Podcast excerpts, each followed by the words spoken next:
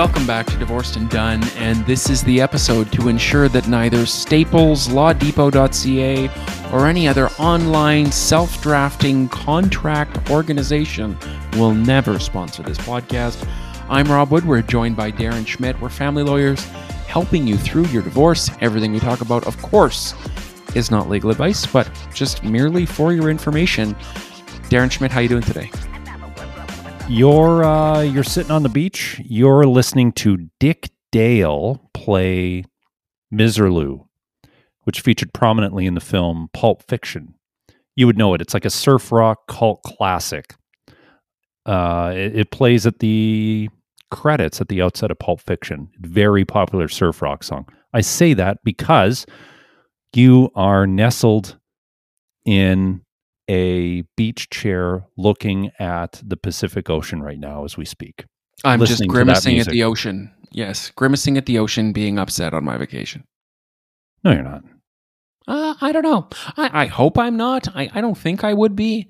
I, I hope I'm not into the stress spirals yet. Uh, but, you know, I, I look forward to being away because future me is having a good time. You know, you and I prognosticated earlier this month when I came to visit you for Thanksgiving that we were going to have a good time for Thanksgiving. We had a great time for Thanksgiving. We had two Thanksgivings. We did. If um, no no one knew this probably, but yeah, you came out to BC to visit. I think we yeah. mentioned that previously on the podcast. We did. Excuse yep. me we had pot roast, we had a chicken, we had golf, we had oh, we had dinner outside one night because it was like 30 degrees out on the lake. Um, we had many things. We had friendship. What more could you we ask for? We still do have friendship. And today, as I said at the outset, we're going to talk about the thing you don't want to have which is a poorly drafted or not drafted at all, really, separation agreement. And thinking holistically about what you don't want to do with a view to what you should do to make sure that the emotional tumult, financial spend, and everything you've gone to in probably the one to two year process of getting divorced is not for naught, and that you can rest easy that you didn't do it the wrong way the first time, so that you have to change it or fight it in the future by making sure your future as a divorced person is secure by having a complete agreement.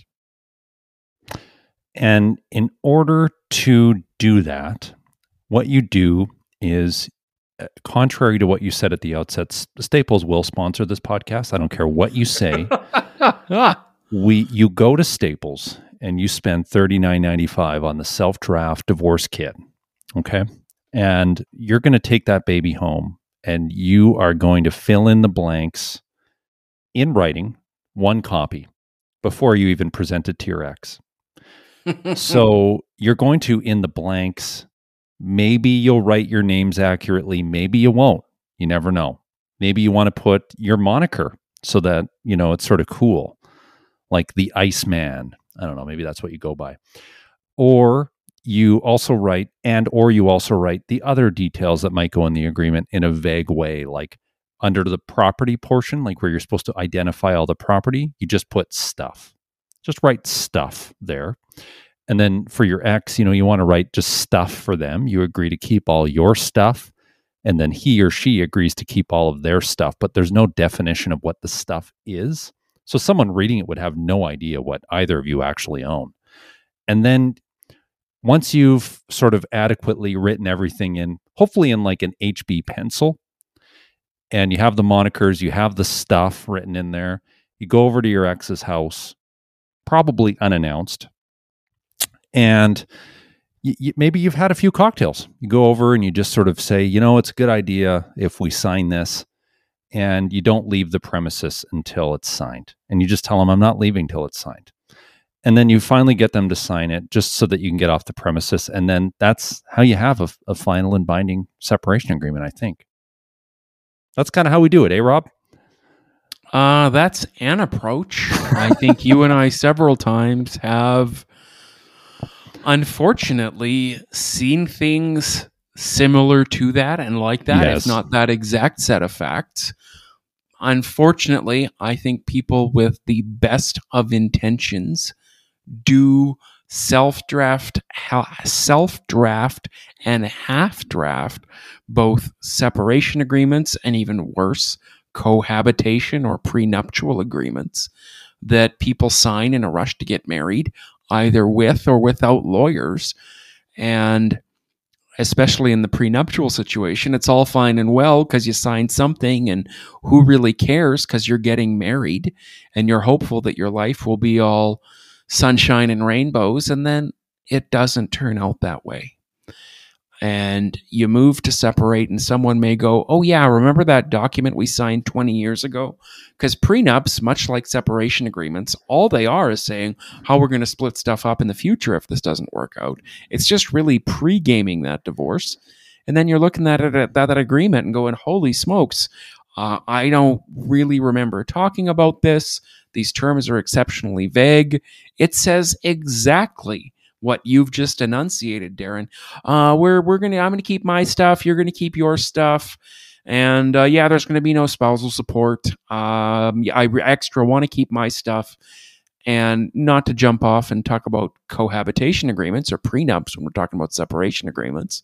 But your world changes, and similarly, when you're seeking to separate later on, you do that fast separation agreement and you're also excited and go, yeah, sort of this agreement kind of makes sense. Let's sign it and be done. And then maybe someone wakes up two, three months down the road and goes, that agreement isn't complete.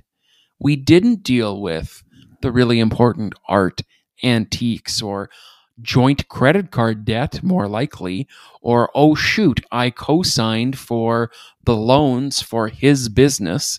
Totally forgot about those since we signed the separation agreement that said he takes the business. It's now gone upside down, and creditors are phoning me to contribute to or pay for those joint loans that I totally forgot that I co signed for. What do you do? Yeah, I mean, so obviously, what I described previously was was satire. So that, that I, I don't sincerely advise anyone do that. That was obviously a joke. And what we're doing today is we're, I guess, talking about maybe the um, maybe the three types of agreements that are in our orbit: the prenup, the marriage agreement that you could make while married or in a um, in a common law relationship, you haven't separated. So you, you wish to define the outcomes of what would happen if you were to separate, albeit that you're happily married at that moment, or the separation agreement. All three of those types of agreements are in our orbit. And just uh, at the top, we've done episodes previously talking about this, maybe directly, maybe indirectly on point. But the one thing we should make clear at the outset you, if you're listening to this, probably are not someone that drafts contracts regularly as part of your job. Maybe you're a nurse, maybe you're a plumber, maybe uh, you're a retail cashier, maybe you're a golf professional. Who knows? You're probably someone that doesn't regularly draft contracts. And you're coming at this from the notion of, well, I want this contract. It's really important to me. And you have some understanding about why it would be important. Maybe not a complete understanding. Maybe someone in your life has said, we should do this. Maybe that's your your spouse in that instance, or someone in your family or your friends have said, it's really important for you to get this agreement completed, be it a prenup, marriage agreement, or separation agreement. But you have no experience drafting contracts. And you're also thinking to yourself, I don't want to spend a lot of money on this because who wants to spend a lot of money on a contract? And Rob and I both totally sympathize to that end. No one wants to spend money on these sort of things. So you're coming at this from a perspective, an honest perspective, if you're actually thinking about going to Staples to buy the agreement or going to lawdepot.ca to buy the agreement.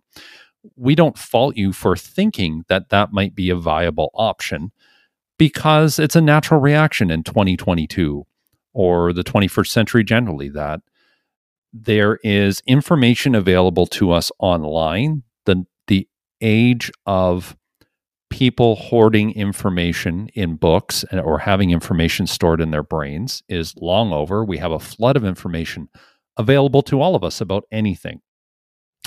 But just because you have information doesn't mean you're going to put it down or complete the task based on that information in a really good way. So, coming back to contracts, coming back to it from an honest perspective, I think one of the first things we would say is you should really contemplate and probably do get independent legal advice before you do anything. Just the notion of talking about an agreement, why it would be appropriate in your circumstances, why it may not. And sometimes it's not. I've had phone calls from people that say, I need a prenuptial agreement.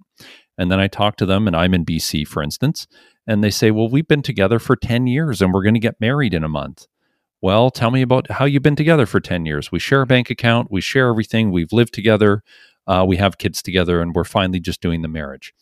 Well, you're already a spouse under our Family Law Act you, you're not doing a prenuptial agreement at this point. You're doing a marriage agreement. There's no need for you in this specific circumstance to do any agreement before you get married. You can do your agreement after you get married. The, the marriage itself is merely symbolic and it doesn't really impact anything in the immediate. So, in that instance, spending 10 minutes with me may alleviate your stress that you might be feeling about trying to get that agreement done before you get married, for instance. Um, in some instances, there's very little assets, and it might make more sense just to do a consent order on a separation than it would to do a separation agreement more broadly. That would be probably pretty rare, but just getting some advice on whether I should do an agreement or not based on my specific circumstances, probably worth the whatever consult fee or time it would take, even if it's a free call to someone, just to reach out and talk about it. Well, that's exactly right. And the best thing for someone, if they if you think you're in the position where you go, I, I sort of know how we would do this and how I'd want to split things up, or in the event of a separation, or if you are separating, if it is that easy and you already sort of know what you want to do in your mind, and you think your ex or potentially future spouse, if it's a prenup, would want to do, then you are that much closer to an agreement. So do exactly as Darren suggested. Have that conversation with a lawyer. And if you have the contours of an agreement, even if it's not complete, you are probably that much closer to getting to final agreement with your ex. And by engaging with a lawyer, we can bring you things you probably haven't thought of in terms of pieces that need to be there that aren't in your framework, but would enhance what you're trying to do and make it more all encompassing so that things aren't missed. And even if you are the most capable and you have drafted everything nearly perfectly, there is always benefit in having someone that does exactly what we do every day, giving that agreement a once over and to hear our advice on how you may make it better or not and navigating those potentially difficult issues. Because invariably, no matter how perfect someone's agreement is, once you include another chef in the kitchen, which in this instance, specifically a family lawyer, someone is going to have something to say about something. Because Darren and I can't count the number of times we have one person come to us saying, Yep, I've either drafted this or agreed with this with my ex. We get on the file we go, maybe you want to change this, maybe you want to change that. Send another letter to the other person who by now also has a lawyer. And that other lawyer comes back and goes, Well, what about this issue? And it's an issue that we haven't thought about or the other person hasn't thought about. And by that point in time, all four of us are probably talking about different issues that just the two of you or you alone would have not covered in that initial draft of the agreement that you either filled out by hand or filled out with very limited information with the Staples or lawdepot.ca agreement. And this way, you're getting a more complete agreement and hopefully something more binding so that in that situation, two, three years down the road, you're not asking, how do we open this up again? Or how do I change this to better meet my current circumstances or something that I didn't foresee at the beginning? Or what does this mean? Right? Absolutely. You don't want to be asking that in a few years down the road. So when we start, Rob, we're working with someone on any agreement. The goal is we want it to be a final agreement. We want it to be the last thing intensively legally you would hopefully have to do in terms of either wrapping up your separation or if you're doing a prenup that it would clearly govern how the legal issues pertaining to the separation would be dealt with at the time of the separation of the couple. So, in order to do that, couple things we need from you for doing it as your lawyer. And this is where we get some uh, some feedback from people, perhaps negative feedback. Why pushback? do you need Yeah. pushback? Pushback. Uh, things like financial disclosure, and that can vary. There's different lawyers with different perspectives on how intensive that can be.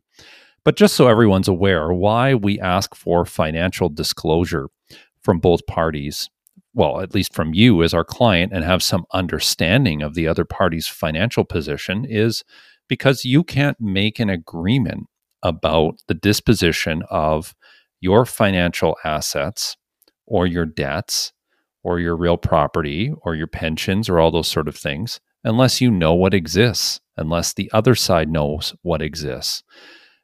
Everyone has to know what there is on the table. And that principle stems from a Supreme Court case called Miglin and Miglin, M I G L I N versus M I G L I N. I don't know the year of that decision, but the gist of the case from the Supreme Court is courts can set those agreements aside where the parties haven't provided and exchanged financial disclosure because the parties don't know what there actually is on the table in terms of agreeing to. So, uh, Rob, I think you're typing. You may know the the the year of that case or not, but I'll turn it back- 2003. There we go. 2003. 2003 was Miglin. 2003 so we're coming up on 19 years of that decision being in place and and that decision has not been set aside varied or disposed of any other way in our country so we've been following that decision for now 19 years i doubt it will be varied at any future date substantively in any way the principle being look if you're going to make an agreement about how to divide your stuff you have to know what stuff there is so we have to disclose it Rob, various ways people can disclose things. They can either just sort of at its most basic, set it out in the agreement without actually exchanging sworn statements, or we can go as intensive as exchanging sworn statements and all those sort of things. So, what's your views on how intensive or not we do financial disclosure? I hate to say it depends, but I think the answer is it depends. For those sorts of marriages that are longer, uh, probably longer than 10 years, where there's children, where perhaps someone stayed at home, someone else worked, and everything is held in joint names and joint accounts, we're probably going to want a lot of disclosure because untangling lots of pieces where you've very much been together, not merely as a joint venture, but one venture together with your spouse. There's a lot of pieces there to untangle, and figuring out what's fair to everyone will necessarily require more financial information, probably over a longer period of time. The other sort of divorce that you and I see, and I hate to use this term, but first divorces, where people maybe it's been a first marriage, you're only married for a year or two, you don't have any children, you probably don't own significant assets, maybe you're just renting. Uh, and it's a situation, again, not to disparage that sort of situation, but you, you haven't built anything with the other person. And it's like you're breaking up after an extended relationship. Maybe you're in your late 20s, early 30s, or somewhere in your 20s, and you each have your own bank accounts. There's not a lot of money in them. You're renting. Someone else has moved out. Maybe you had a couch. You figured out who's taking the couch, who's taking the TV, as is covered in our in our theme music. There, twenty dollar divorce. Well, we figured that out. Thank the Lord we didn't finance that couch, so no one's getting a debt tag on the couch. Then are you and I going to be adamant about disclosure uh, in that sort of situation? Probably less so. As a form of practice for most lawyers, we will likely ask, as you say, Darren, sworn statements. In Alberta, it could be as thin as one sworn statement that is just an app, basically an affidavit, and it's a chart A lot of people fill them out by hand. This is all the stuff I own. These are all the debts I have. This is sort of the money I get month to month. And you swear like you're sitting in the box in court before the judge, holding up your hand, saying, I promise to tell the whole truth and nothing but the truth. This is all that I have. This is all that I owe. And you swear that document. It's a snapshot of your net worth at a period in time. If that's a really limited net worth statement, meaning you don't have a lot of savings, whatever, no children, not a lot of assets, we're likely to say, yeah, this is probably enough disclosure. But even in those cases where there's more or there's less assets, the way I always determine whether we have enough disclosure is I ask my client, is there anything else hmm. here mm. that you think is hiding or missing? Do you want any more information? Because the way I like to put it when we're signing these agreements, we have terms in all of our agreements, no matter how simple or how complex, that say something to the effect of parties are satisfied with the disclosure they've received. They've been told by their lawyers they're entitled to more. This is it, because they're releasing all claims property claims, support claims, really any other claims that they could have against their former romantic partner in a family law realm, or potentially even broader if it's a broader agreement. So I like to say to everybody if your ex has won the lottery and we don't know about it, and he or she is sitting on that lotto ticket, or they're hiding the winnings, you sign this agreement, the moment after you sign this agreement, you have no right to claim any of those lotto winnings because we didn't discover it, we didn't ask for it, you weren't curious about it. Is there any concern in your mind that there's lotto winnings, a major windfall, anything else? Or are you happy with this deal and ready to be done? And every time, as silly as it sounds, that little hypothetical, I squarely have put it towards someone after however long they've been separated, however long they've been working with me on their divorce. The response is always good for him, good for her if they won the lottery. I don't think they did, but I'm ready to be done here. Let's sign the agreement. And that's the metric, I think, of where you know when you've been done. You know when your matter is done, because hopefully You've talked with us as your lawyers for long enough. You know what we're about and what we're seeking to do in getting you finality. We've gone through the process of seeking more information about your relationship, your financial status, and all those pieces. So when it is finally time to quote unquote just sign the papers, you've been through the process enough that you can say, yes, I am satisfied with this deal. I'm at peace with this deal. I've thought about what the future can look like. And it isn't just, as you said at the beginning of this episode, Darren, someone standing on someone else's porch after they've had a few cocktails going, sign this thing I just made up at Staples and we'll be done here. Because that's not the way to work. And it's informed consent. And that really is the whole reason of why we work with lawyers, because you're getting the input of a professional that deals with these things so that you can make the best decision for you and live your best life going forward. We see in our profession the gusto and bravado of the solicitor that will, from time to time, if you work at a full service firm, like you and I have previously done, walk walk around and talk about the the big million plus dollar transaction that they've just done. In other words, maybe they've they've done a business sale that involves some assets and other things and the total global value of it is in excess of a million dollars. And in 2022 that's not a tremendous amount of money. Maybe it's maybe a, a, the modern view of that would be a 10 million dollar sale or whatever. Sure. We if you think about it uh, in terms of these agreements it's not uncommon for us to reach globally a million dollars plus worth of both property and debts that are moving around. If you own a house, you own some cars, you have a mortgage tied to that property, you have a line of credit, you have some RRSPs, you have CPP credits. We'll just maybe park that for a moment, come back to CPP in a second.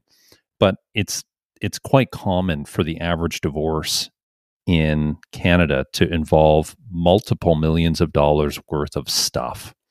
And so that's why, you know, you think about the uh, Harvey Specter, if you will, from Suits waltzing around the office going, big, big, big deal here. We all did this big deal. Let's high five about it. Your divorce is a big deal. And we're not doing the Staples agreement because you have to contemplate what are we doing with all of those things and knowing where all of those things are, where they stand and current values is really important. Just to summarize it in very simple terms from coming on what you've said. But on the CPP credits, just eh, although it doesn't fit neatly in anywhere in this podcast episode, everyone listening should know if you're in Canada, your CPP credits through the duration of your relationship are presumptively divisible. And unless you agree in a separation agreement or order not to divide them, your ex spouse has the right to divide your credits and likewise theirs.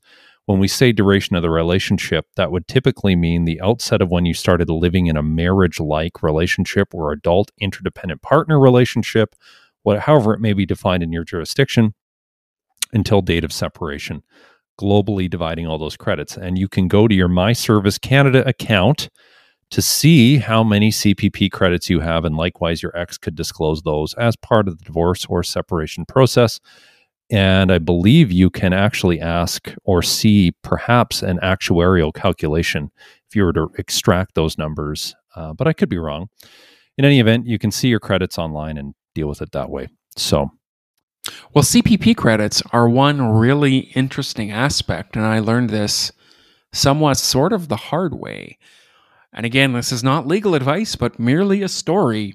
They are the one asset that can be unilaterally divided by one of the spouses just by calling the administrator of the Canada Pension Plan basically and saying, hello, we're split up now, even if you don't have a separation agreement, even if you're not divorced. And they will unilaterally do a split of those hmm. CPP credits. And what I understand is it cannot be undone once they've started it. So it can be a real headache. So that's an important thing to think about um, before you either give that up or waive on that or say we're going to do it. Make sure that no one has done it and that your credits are whole before you actually move into that issue because that's the one issue where someone can act unilaterally. And if they if they have been divided and you, are then starting to negotiate you know that would yes. be disclosed and that would impact it the would other be. disposition yes. of property but um, absolutely um, so the disclosure of finances is relevant for in terms of our step step three child support you know we'd want to know income levels for that um, it would also be relevant for step four dividing property and debt as well as spousal support again you need to know income for calculating spousal support but the other piece to a separation agreement or any sort of agreement that we've discussed previously would be parenting of children that's not tied to financial disclosure. But my thinking on this is although circumstances pertaining to parenting of children can shift over time, that would require a material change of circumstances from when your agreement was executed in order to change the agreement. So be as clear as you can be about parenting time, parenting schedules, that is, how much time your children are going to spend between the two households,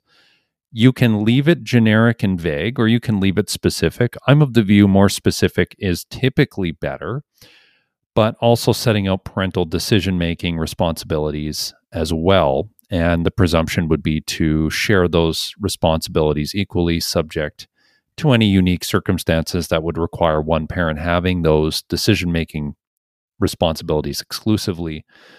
But um, you're going to want to put some effort into that as well. That's step two of our divorced and done steps in defining how your children are going to interact between you and your ex spouse, new partners, and spend time between two households, and how the two of you are going to make decisions for your kids. That should also be very clear in your agreement.